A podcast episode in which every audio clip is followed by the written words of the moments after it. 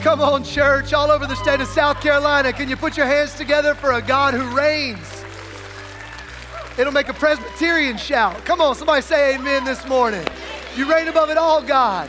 We bless your name, King Jesus. On this Resurrection Sunday in 2022, we're not going to let the rocks cry out.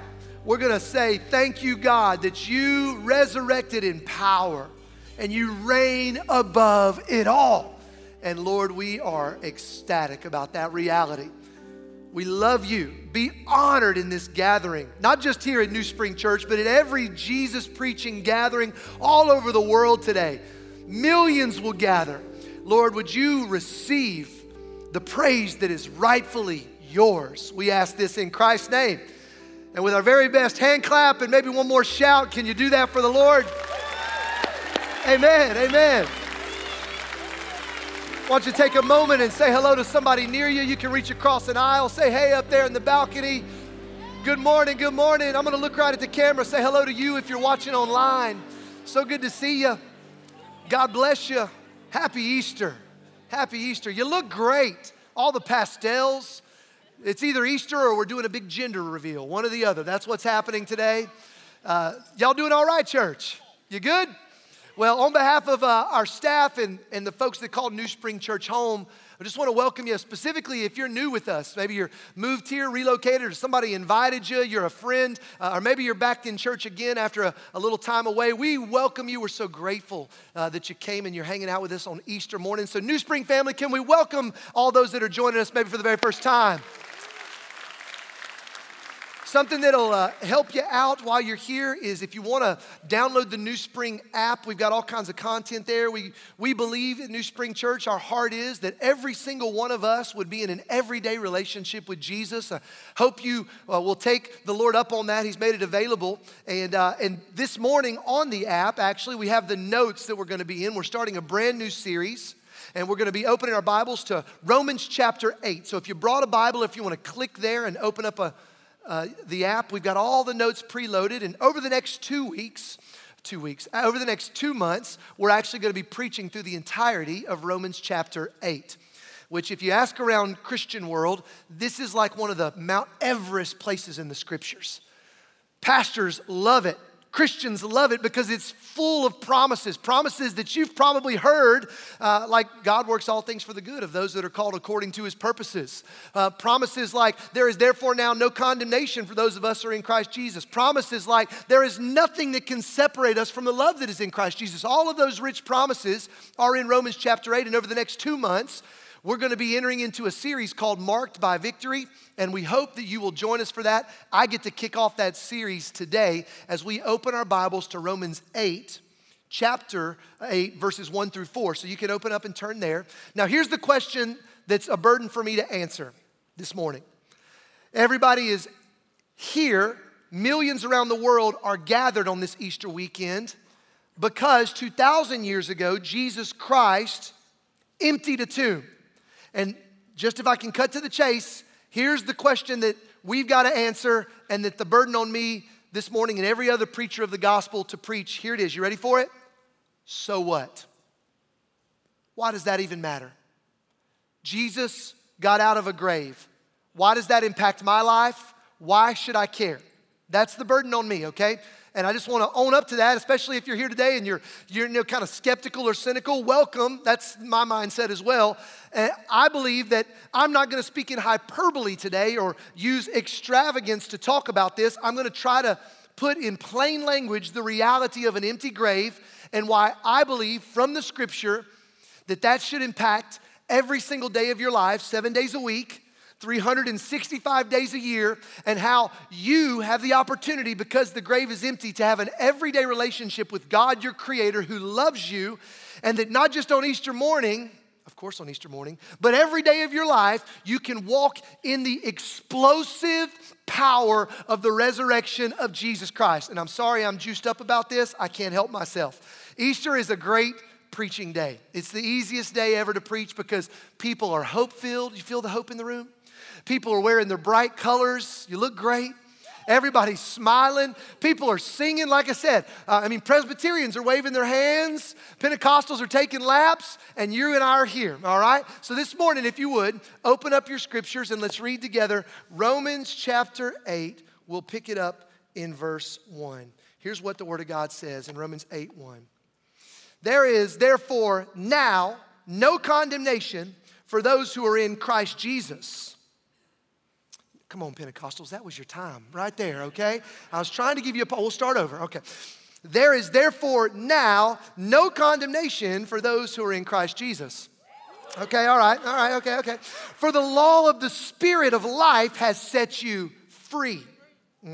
In Christ Jesus from the law of sin and death. For God has done what the law weakened by the flesh could not do by sending his own son in the likeness of sinful flesh. And for our sin, God condemned sin in the flesh. That's what happened at the cross. In order that the righteous requirement of the law might be fulfilled in us who walk not according to the flesh, but according to the Spirit. Let's pray. Father God, would you make these words come alive? Would you help our eyes to see the gospel? Would you help me, Lord, to hide in the finished work of your cross? And Lord, would you arrest our attention? Some of us have grown up around this language. We know Christianese. We've been to Easter services before. Others of us, we're wondering what it's all about. And Lord, would you, in your kindness, show us your love today? In Christ's name we pray, amen, amen. If you got a card on the way in, maybe it was in your seat or maybe it was handed out to you, I want you to pull that card out and I want you to hold it nearby and you can even write notes on it if you will, because what we're gonna do is we're gonna really break down that first part of chapter 8, that very first verse today, that's what we're gonna do. I don't know if you grew up watching Saturday morning cartoons like I did. In Saturday morning cartoons, there was a commercial that always showed on Saturday mornings. It was the question, how many licks does it take to get to the center of a Tootsie Roll Tootsie Pop? Anybody remember? Wave a hand at him if you do. Yeah, somebody already do. Time knows three. 1, 2, 3. All right, we're gonna take 3 bites today of this Romans chapter 8, verse 1 passage in just a bit. And these 3 bites are gonna help us understand the great Easter promise. The Easter promise that I want you to write down, and you can use that note card to do it. The Easter promise, here it is. The Easter promise is simply this, is that through Jesus Christ, God was doing a beautiful exchange. He was exchanging our condemnation with his liberation. That's what's happening at the cross. The Easter promise is that God is doing a miracle. He's exchanging our condemnation for his liberation. All of us that is broken, past, present, and future, what the Bible refers to as sin, God miraculously, supernaturally exchanged it and extends to us the liberation of Jesus Christ, all that he had earned. That's what's going on here, and I'm going to show it to you, the mechanics of it in the scriptures. Maybe you're here today and you're wondering, I've been wondering for years why all these Christians go through all of the rigmarole on Easter. Why they sing, why they clap, why they raise their hands in worship. Why mama always invites me or daddy always invites me to Easter service. And you want to know why. I want to show it to you today with these Easter promise. Now, here's what I need. And actually, as I was preparing this message, the Holy Spirit gave me a sound as I was preparing. And it was the sound of all of us, thousands of us, reading Romans 8:1 together. So if you don't mind, would you grab that card and we're gonna read it aloud on all of our campuses, okay? We're gonna read Romans 8:1 together. So if you don't mind, let's read it together on 3. It's right there in front of you. 1, 2, 3. There is therefore now no condemnation for those who are in Christ Jesus. Okay, that was pretty good, that was pretty good. I'm just gonna go ahead and tell you the 9:15. Said it just a little bit louder, but I think you got them right here, 11:15, okay? So this time I want you to say it loud like the person in front of you needs to believe it, all right? On all of our campuses, even if you're watching online and you're tuned in at Starbucks with your earbud in, say it out loud for the whole Starbucks, okay? Let's go for it on 3. 1, 2, 3. There is therefore now no condemnation for those who are in Christ Jesus. Awesome. Now let's break it down. The very first part of that passage that I'm gonna break down is the front few words that there is therefore now. We worked all week on that. Did you see that? Yeah. All right, one more time. There is therefore now. All right, say now with me. There is therefore now. How many of you know that the gospel is right on time? The gospel of Jesus Christ is a now gospel. It's not a 2,000 years ago gospel. Those are historical facts. But the 2,000 year ago reality confronts my present now. And there's potential in now. How many of you know that? There's not potential in tomorrow. There's potential in right now. You know, we just came out of a men's series where we talked about the intentions of our heart. And many of us, we live in the tension of, I've got good intentions about tomorrow. But many of us, we wrestled with and grappled with the reality. It's not our intentions, but it's our everyday decisions, our right now decisions that actually determine our tomorrows. And one of the reasons that I love this passage of Romans 8:1 is that it forces me to deal with a phrase that I was introduced to several years ago. It forces me to deal with my tendency and yours to be a practical atheist. Now, I don't know if you've ever heard that phrase, but the first time I read it, I was introduced to it by a pastor named A.W. Tozer. He's dead and gone now. He's a pastor in Chicago. He wrote some fantastic books on worship, incredible stuff. But he talked about practical atheism. And what practical atheism was, in his terms, was that we would look back in the historical past. We would look back at history. And history, doesn't matter if you're a Christian or a secularist, or it doesn't matter where you come from, you've got to deal with Jesus of Nazareth. And you could potentially look back in history and see Jesus on the cross, see the resurrection, see the early church, see the miracles, and standing where we are today in the present, look back in history and believe in all of it. Simultaneously, Tozer would say, you could look into the future and you could believe in eternity. You could believe that there was a Savior named Jesus who is risen and will come back and bring his church home, and that there is a reality of heaven and hell, and you can believe in all of that as well. So check this out. The practical atheist can believe historical past, believe in the reality of a future, but at the same time be living as if neither one of those things are true. Confession. That is where I believe I slip as a Christ follower. And maybe you do too, friend. We believe on Easter in the historical Christ. We believe that it occurred. We believe that he resurrected. We sing and celebrate, and we hope for an eternity, and we hope for heaven, that he would forgive us of our sin. But my life right now doesn't demand an explanation.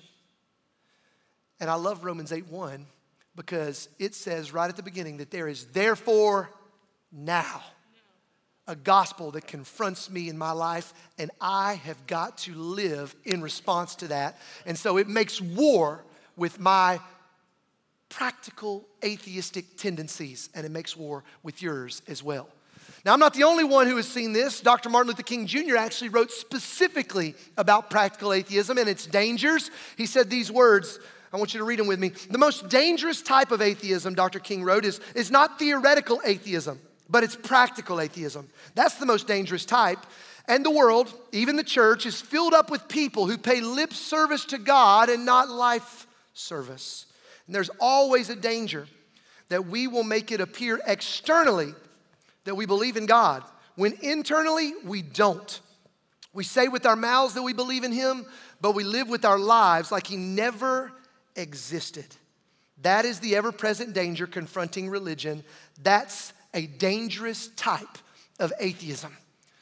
And I just want to go on record and say that might be why many of you perhaps have not even responded to the gospel, is because you've seen folks, parents, friends, coworkers live as practical atheists. I just want to say I'm sorry. Don't look at our practical atheism. Instead, look at our risen Savior, and you deal with it and awaken, if you're here today, Christ follower. Awaken to the reality that practical atheism is coming after you, but Romans 8:1, it can be a strong tower, that there is therefore right now a gospel that calls us into a 365-day-a-year, 7-day-a-week kind of relationship with the God of the Bible. That's one of the reasons I love Romans 8:1, because there is therefore what, church? There is therefore now a gospel that is available, and there's power today for you and I to take a hold of that gospel. Bite number one, okay? Is it going down easy? If it is, say amen. Amen? All right, let's deal with bite number two. There is therefore now no condemnation. See, we worked on that all week right there. That move right there. All right, I'm going to try it again. There is therefore now no condemnation. Now, if you're a little charismatic or you grew up in a Pentecostal church, this is where you have a praise break in the middle of a service, because how many of you are grateful that it doesn't matter what you've done, doesn't matter what you did, doesn't matter who you used to be, that Jesus Christ has preached a gospel with his life and offered to you the reality of an empty tomb so that you can live out of condemnation and now live in liberation. There's no condemnation for you anymore. Is there anybody in the room that is moved by that? Come on. That's good. That's good. I can hear them clapping at the beach, okay? All of y'all are in a space where there's no condemnation. That's the good news of the gospel. That's the good news of Easter. But the other reality is, if there's no condemnation, that means there was actually condemnation at some point. Let me go back to that widescreen shot real quick and point something out. You see these? Any Spanish speakers in the room? Any Spanish speakers in the room? Any readers of Latin in the room? Let me go to this word condemnation. If you speak Spanish, this is not rhetorical. I need somebody in Anderson to answer. What does the word C-O-N mean in Spanish? Con. With. I heard you, Clayton King. Means with. Now, let me change this other word back here. If I change that E right there to an A, does anybody recognize that word? It's the word you heard your kids say that time they got in trouble for, or maybe your uncle say when he wasn't watching his mouth. With, it's a Bible word, damnation. With condemnation. That's what the word literally means. The reason that people celebrate at Easter is because our sin had condemned us to an eternal place that the scriptures calls hell. That's the reality, friends. And Romans 8:1 and the cross of Christ on Easter morning confronts us. It confronts us with the reality that Jesus, God, had to die for my sin and for yours. Now, if we were there 2,000 years ago and we watched what Christ went through, do you know what would have actually happened? We would have probably thrown up because it was so disgusting. Yes. Now, our modern man tendencies are just a little too cleaned up for this. But the reality is, if we had watched Christ be scourged and seen his ribs exposed and his spine exposed and seen spit on his body and watched the brutal beating that he took, many of us would have passed out because of the blood, would have thrown up because of the disgust. Others of us would have fallen on the ground in absolute mourning, weeping until we were asleep in exhaustion because we could not believe that Christ went through this. And at Easter, we come face to face with the reality that he did that. Why? He did that because sin had to be. Justice had to be given to the sin that had been earned. And the Bible tells us in Romans 8:1 that there is therefore now no condemnation for those who are in Christ Jesus. But the only reason that's good news is because the bad news was true too, that there was previously the weight of sin on all of our lives. The British pastor John Stott spoke about this. I don't know if you know who he is, but Billy Graham, the Reverend Billy Graham, who many of you have heard of before, he actually is quoted as saying the greatest pastor he ever met alive was Pastor John Stott. He was a pastor in London at All Saints Church. And John Stott spoke about this condemnation and the weight of the cross when he said these words. He says, before we can see the cross as something done for us, we must first see that the cross was something done by us. Before we can step into the promises of all that the Bible gives us in the resurrection of Christ, we have to deal with the reality that he died for me and for you, that he died for us. He died for every single one of us, which is really great news, especially if you're here today and you feel like your life is not together. You feel like you got some things you need to work on. One of the great things that Spurgeon said was the only kind of people that receive grace are sinners, so it's good to be a sinner because those are the only kind of people that get to experience the love of God. Now, let me ask a question on all of our campuses. Where are the teachers and administrators and folks that work in education at in the room? Would you wave your hands at me real quick? All over the room, all over the room. Oh, wow, very cool. Hey, put our hands together and say thank you to these teachers and educators. Awesome. They understand what I'm about to talk about. There's a phrase in education called scaffolding. Essentially what it means is before a child or someone coming up through the education system can learn calculus, who wants to learn calculus anyway? Before they can learn calculus, that they've got to learn arithmetic. It's a base level thing. Or before they can learn the syntax of the English language and appropriate verb conjugation, before they can learn that, they've got to learn the ABCs. And here's what I'm telling you, is that before we can step into all the promises of God's word that are in the scriptures, we have got to learn the base level foundation of what Christ did at the cross and the power of the resurrection. If you have never dealt with the fact that you are a sinner and that your sin deserves justice from God, good news, Christ has made himself available to absorb and satisfy the justice of God so that you now can receive the liberation and freedom that he offers to us. That is foundational for you to experience any of the other promises in here, amen? And that is what this beautiful passage, that there is therefore now no condemnation, articulates. Now, I gotta point out another mystery while we're here. Because just like John Stott said, and just like you and I have spoken about, our sin is what put Jesus on the cross. He did not die on his cross, he died on mine, and he died on yours. He died our death. At the same time that that's true, there's another mysterious truth that holds hands at the cross. You know what this truth is? It's that before any human being was created, that God the Father, God the Son, and God the Holy Spirit in historical past, in eternity past, they had planned this beautiful cross, empty tomb narrative all along. Jesus, friends, was not reacting as if he wasn't in charge to our sinfulness. It wasn't like all of a sudden God the Father, God the Son, God the Holy Spirit in like a holy huddle up in heaven goes, oh my gosh, have you seen what those humans are doing? They're sinning, they're treating each other poorly, they're gossiping, they're murdering, they're stealing, they're lying. What do you want to do? Let's huddle up, let's huddle up. Okay, who's going to go and die for them? Okay, I don't know, let's play paper, rock, scissors. 1, 2, 3. Oh, okay, Jesus, you lost, you're up, okay. And they're responding to what we've done. No, that's not how the gospel works at all. God's sovereign, preordained foreknowledge had already had this whole thing working, and the narrative of the cross is at the centerpiece of all humanity. That's why Octavius Winslow said these words about the cross, the beautiful mystery.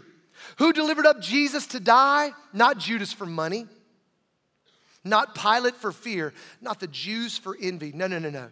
But rather, it was the Father for love. God the Father put Jesus on the cross, and Christ volunteered for it. He knew what he was doing when he entered into our humanity, and he does an unbelievable thing, something no other religion in the world talks about.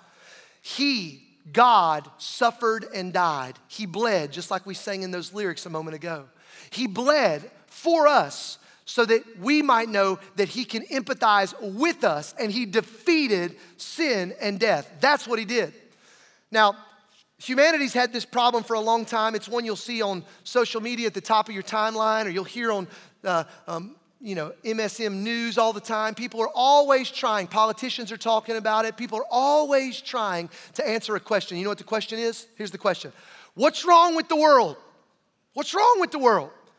Well, it's a question that humanity's been asking for a while, and 150 years ago, not quite 150, about 115 years ago, in the London Times, in the newspaper, they were asking this question. They wanted some of their authors to write some articles of response. What's wrong with the world? World War I was getting kicked off, and there was all kinds of turmoil over in Europe, and people were lining up and fighting, and there was all kinds of things occurring. And so the London Times puts a question out, and some of their authors take them up on this op-ed. One of those men that wrote back was a guy named G.K. Chesterton. What's wrong with the world, he wrote back? Dear sir or madam, I am. Yours truly, G.K. Chesterton. So witty and clever, but so right. He recognized that our tendency in humanity is to blame the other political party, to blame this economic situation, to blame this pandemic or this vaccine, or whatever it is, we point the fingers and blame. That's our tendency. But where we need to start is we need to look in the mirror and realize that I'm the problem. I'm what's wrong. My sin. I was born a son or a daughter of Adam and Eve, and I have this inherent sin that I can't even do what's right. Have you guys faced this reality that you could know the rules and still not do what's right? You know, Clayton, you said this the other day, and I was driving in my car, and my child from the back seat goes, "Hey, Daddy, are you driving 51 miles an hour? I said, "Yes, I am driving 51 miles an hour. And she goes, "Isn't the speed limit 35? Yes, it is 35. Thank you for pointing that out to me. Isn't that funny that we can know the rules and we still break the rules? Yeah. Now, we don't vote for elected officials that break the rules, or we try not to. We wouldn't want anybody to be in a place of influence that breaks the rules. But what happens when we break the rules? What do? We rationalize. And we make excuses, and we blame, and we talk about all the reasons why it's okay for us to break the rules. But I'm here today to tell you that it's not okay to break the rules. That is sin, and we can't explain sin away, and we can't make it a mental disorder. We can't blame the government, or we can't blame our parents, or blame our neighbor, or blame our teacher. We've got to reckon with the sin like G.K. Chesterton did. Dear sir or madam, you want to know what's wrong with the world? I am. I'm what's wrong with the world, and it's there. When we recognize our condemnation, that we can receive the grace of Jesus Christ and the power of this Easter morning, that he died in our place and he extends to us his perfect life, his undefeated life, and he offers it to you and me. That's what Jesus was talking about in John chapter 3 when he said these words to Nicodemus. In John 3, he's telling Nicodemus about this, and he says, "For God so loved the world, Nicodemus, that he gave his only son, that whoever would believe in him would not perish." You see that? Wouldn't be punished for their sins, but instead would have eternal life. Now watch this. "For God did not send his son into the world to" what? God did not send his son into the world to condemn the world, but in order that the world might be saved through Jesus. You know, one of the lies that the enemy plays on humanity is that there's a God in the Bible who, like Zeus, is standing up holding a lightning bolt, looking out, going, "Who's not gonna believe in Jesus?" And that God is somehow waiting on us to go, "I don't believe in Jesus," and is gonna zap, throw a lightning bolt down on our heads. Friends, that's not the God of the Bible. That's a lie of the enemy. God's not standing in heaven going, "Believe in Jesus or else." Instead, John 3 tells us that or else is a reality. I chose or else, you did too. We chose or else, therefore God's not holding a lightning bolt, he's actually holding a lifesaver called his son, and he throws him out to us and says, "You are in a desperate place. Would you receive my love and take a hold of my son's sacrifice and respond to the heart of a father who loves you so much that he sent his only son to die, not to condemn you, but that through Christ you might be saved through him." That is the gospel. And that's what we are responding to this Easter morning at New Spring Church. That's bite number 2. Say amen. Amen. Now let's move to bite number 3. That there is therefore now no condemnation for those of us who are in Christ Jesus. All right? For those of us who are in Christ Jesus. Where are my married folks at in the room? All over our campuses, wave at me. Okay, good to see you, good to see you. All right, where are the single folks at? Single folks, wave at me. I'm giving all you single folks a chance to identify right here. Okay, all right, okay. All right, you'll have to come to rally later. All right, anyway. Married folks in the room, you understand this. Even country music people understand this when they write songs like "Check Yes or No." Married folks in the room, when I asked my wife, Corey O'Toole at the time, to marry me, and she said yes, when I gave her my yes, every other woman on planet Earth got my no. Now that's not me being mean to all you other ladies. That's me being exclusive to my wife. And the idea of exclusivity is simple. We understand it in marriage, we understand it in a middle school note passed across a classroom, check yes or no. Will you go with me? Or whatever your language was at the day, all right? Check yes or no. We understand it when it comes to relationships in our human mind, but we have a hard time understanding that that's exactly what's on offer when it comes to our Father in heaven. Our Father in heaven offers exclusively a path of forgiveness that's found no other way than receiving by faith the sacrifice of Christ on the cross and walking out filled with his Spirit the rest of our days in a life of no condemnation, but instead in liberation. That's exclusivity. That is Christianity. That is confessional Christianity. You need to understand that when Jesus Christ has earned your yes with his love, like a good husband who women you know love you, and they get down and propose to you and you say, yes, I'm responding to your love and you now are exclusively my husband. The church is called the bride of Christ, and he is supposed to primarily, exclusively, priority be our love. That's who he is. That's what exclusivity looks like. Now, what's the right response? Do we see a picture of this in the scriptures anywhere? What's the right response to the life that is exclusively given to Jesus? Well, the very first sermon preached by a pastor post-resurrection is found in Acts chapter 2. And Peter, one of the disciples, stands up in the streets of Jerusalem, like literally where days before there was mobs killing Jesus, and he preaches a gospel message. And the Bible records in Acts 2 that the people were cut to the heart because they knew it was true. They had sinned, they had done wrong things, and they needed forgiveness. And they asked Peter, what are we to do? We're cut to the heart, what do we do? And Peter says these words, repent, be baptized, receive the forgiveness of sins, and the Holy Spirit will fill you up and you go out and live for him. That's the simple gospel truth. Repent and be baptized. That the way we preach the resurrection of Jesus, not only on Easter morning, is literally through the act of baptism. It is an image of burial, death, resurrection. And we preach it all the time. And for 2,000 years, the historic church has been responding to the gospel message. And I wanted to say, friends, baptism is not a denominational thing. It's a Christian thing. It's a Bible thing. It's what people responding to the exclusivity of Jesus Christ do. They, just like a wedding ring, tell people that I am exclusively married to Corey Cooper. This wedding ring is a symbol to the world. And just like that, baptism is a symbol to the world that I have been saved by grace and I've believed in faith.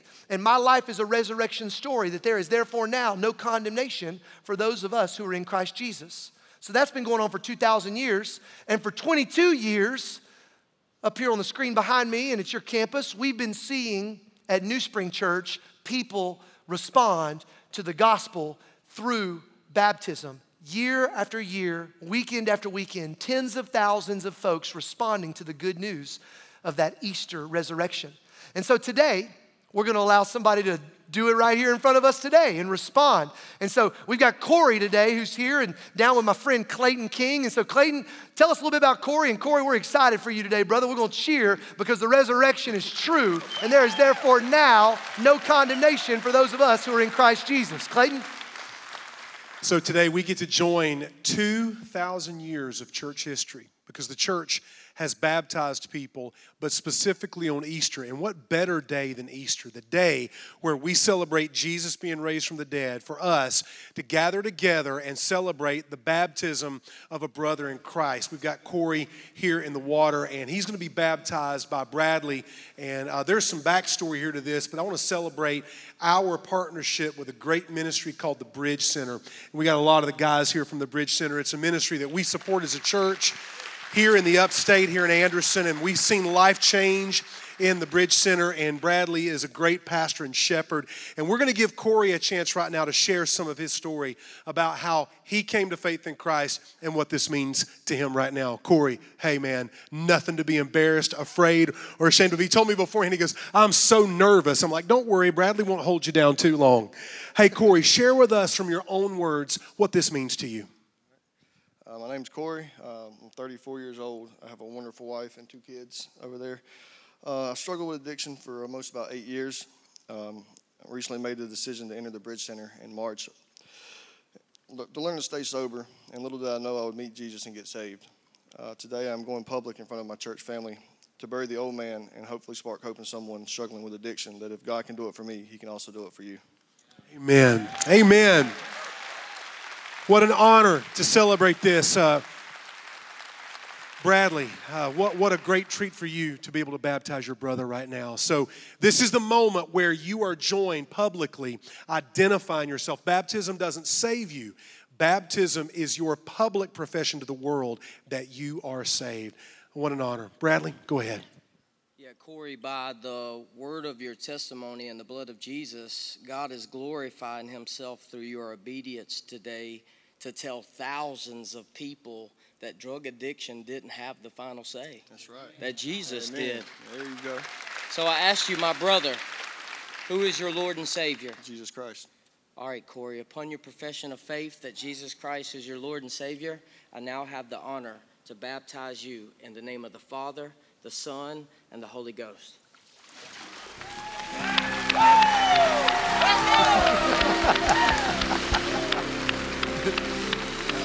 Yeah, amen. Come on, y'all. Let's give the Lord a hand. Let's give Corey a hand. Would you stand to your feet? Put your hands together. Let's do that. Stand to your feet, everybody. Well done, Corey. Well done, Bradley. Love the story that God is preaching, that there is therefore now, you can stay on your feet, there is therefore now no condemnation for those of us who are in Christ Jesus. That's a great, great message to hear on an Easter Sunday morning. You could walk out tomorrow, friend, without carrying your condemnation with you. Now, I want everybody to grab a hold of that card. If you didn't, if you left it down there on the ground when you stood up, get a hold of it. I want you to hold it in your hand. I want you to look at that passage again. There is therefore now no condemnation for those who are in Christ Jesus. That's an Easter promise. And I want you to imagine yourself tomorrow, Monday, walk into your mailbox, or maybe you're a college student, you go to your college mailbox, and you open up your mailbox and you take out certified mail. It's official. Whoa, this is weird. You open up that certified mail, and inside is some legal documents from a law firm. Well, that looks official. You open it up and you look at it and you read that you have a long-lost uncle who passed away, didn't have any kids, and has left you an inheritance. Now, what's your first thought? This is a scam. That's good. That's good. I'm glad you guys have a critical mind. You should think this is a scam, okay? It's like all those people that write you on Instagram from my fake account. I don't write people on Instagram. Anyway, back to you. Stay with me here. Now after you look and you realize, okay, I read a little further. It said, my uncle found me because I did that Ancestry DNA thing, and he was able to locate me. That really happens. You'd look into it, and sure enough, you have a long-lost uncle that has an inheritance for you. Millions of dollars. Everybody say millions. Millions. You know what I knew and know you do after you proved it wasn't a scam? You'd take him up on that offer, wouldn't you? Yeah. And we'd all go eat some lunch together, too. Yeah. All right? But let me say this. There are a lot of you, perhaps, that have been considering this gospel story for a while. That you mean to tell me that the God of the Bible will take all my condemnation and give me his freedom and his liberation? And you're wondering if it's a scam? It's not a scam, friend. And you know what I know you do? You'd look into it. So I just want to challenge you. Look into it. Look into the gospel. Look into not just what Christians say, look into what historians say. Look into what secular people say. They cannot find anything about the gospel that is untrue. As a matter of fact, there was an atheist who started looking into it. And this atheist, his name's C.S. Lewis, and he decided to give his life to Christ after he had done some real investigating, and then he responded to the gospel good news, and then he left Christianity with this quote. One of the quotes that C.S. Lewis has said is simply, relying on God has to begin all over again every day as if nothing had yet been done. You see, there is a demand on the Christian that there is therefore now no condemnation for those that are in Christ Jesus. So there is a right now response that we all have to make. And so a question I've got to ask you right now. You looking at me? Right now, are you in Jesus Christ? Right now. Are you? Because all of those promises of Scripture, they're all yes and amen only in Jesus. You can't take a hold of any of those promises if you're not in Christ. But if you are in Christ, it's God's great mercy for you. If you're here today and you've not responded to it, God loves you, and he's not holding a lightning bolt. He's throwing his son out as a lifesaver, and he wants you to respond, and right now is your opportunity. So here's what I want to ask. On 14 campuses and watching online, would you bow your head with me while we're all standing on our feet? And I want 100% participation right here. I want us all to pray out loud together, but some of us are going to be praying for the very first time. And let's respond to the right now offer of the gospel. You ready? 100% response. Let's all pray together. Dear Lord Jesus, thank you for dying on the cross for my sins. Thank you for giving me your life. Thank you for giving me my life. I receive it in faith. I receive it in faith. Come now and fill me up, Holy Spirit. Come now and fill me up, Holy Spirit. And help me to live for you. Help me to live for you. For the rest of my days. For the rest of my days. We love you. We love you. Amen. Amen. Amen. Come on, church, would you put your hands together and let's thank God for folks that have responded. Now, on the back of that card you're holding, this is 100% participation right here. Here's 3 great opportunities for you to do something right now. If you responded by faith today, you're going to be instructed in just a bit on how to get a Bible and how to respond. And we want to walk with you. We'd be honored to be your church and want to help you journey so that you might be able to stand in the waters of baptism and tell other people that you're not perfect, but you know a perfect Savior and that you're ready to live your life for Him. Others of you, maybe you've already become a Christian. You did that years ago or you did that last week. Well, we want to give you a chance to go public just like you saw Corey go public. And over this next series called Marked by Victory, we're going to be celebrating on all of our campuses people that formerly were marked by sin and death but have now been marked by the resurrection power of Jesus, because the empty tomb is too good to not celebrate every single day, amen? We shouldn't relegate the empty tomb into celebrating it to one Sunday a year. God's given us that every single weekend. We ought to be able to celebrate it. For others of you, maybe you've responded in salvation before, you've responded in going public. We'd be honored if you would call New Spring Church your home. And we want to help you do that and take your next step and get you connected, get you a part of a serving team, and help you to tell the good news message right there in your community. That's what being a part of the local church is all about. So, church, let's pray together and thank God for what He's doing. We're going to worship a little bit more on our campuses.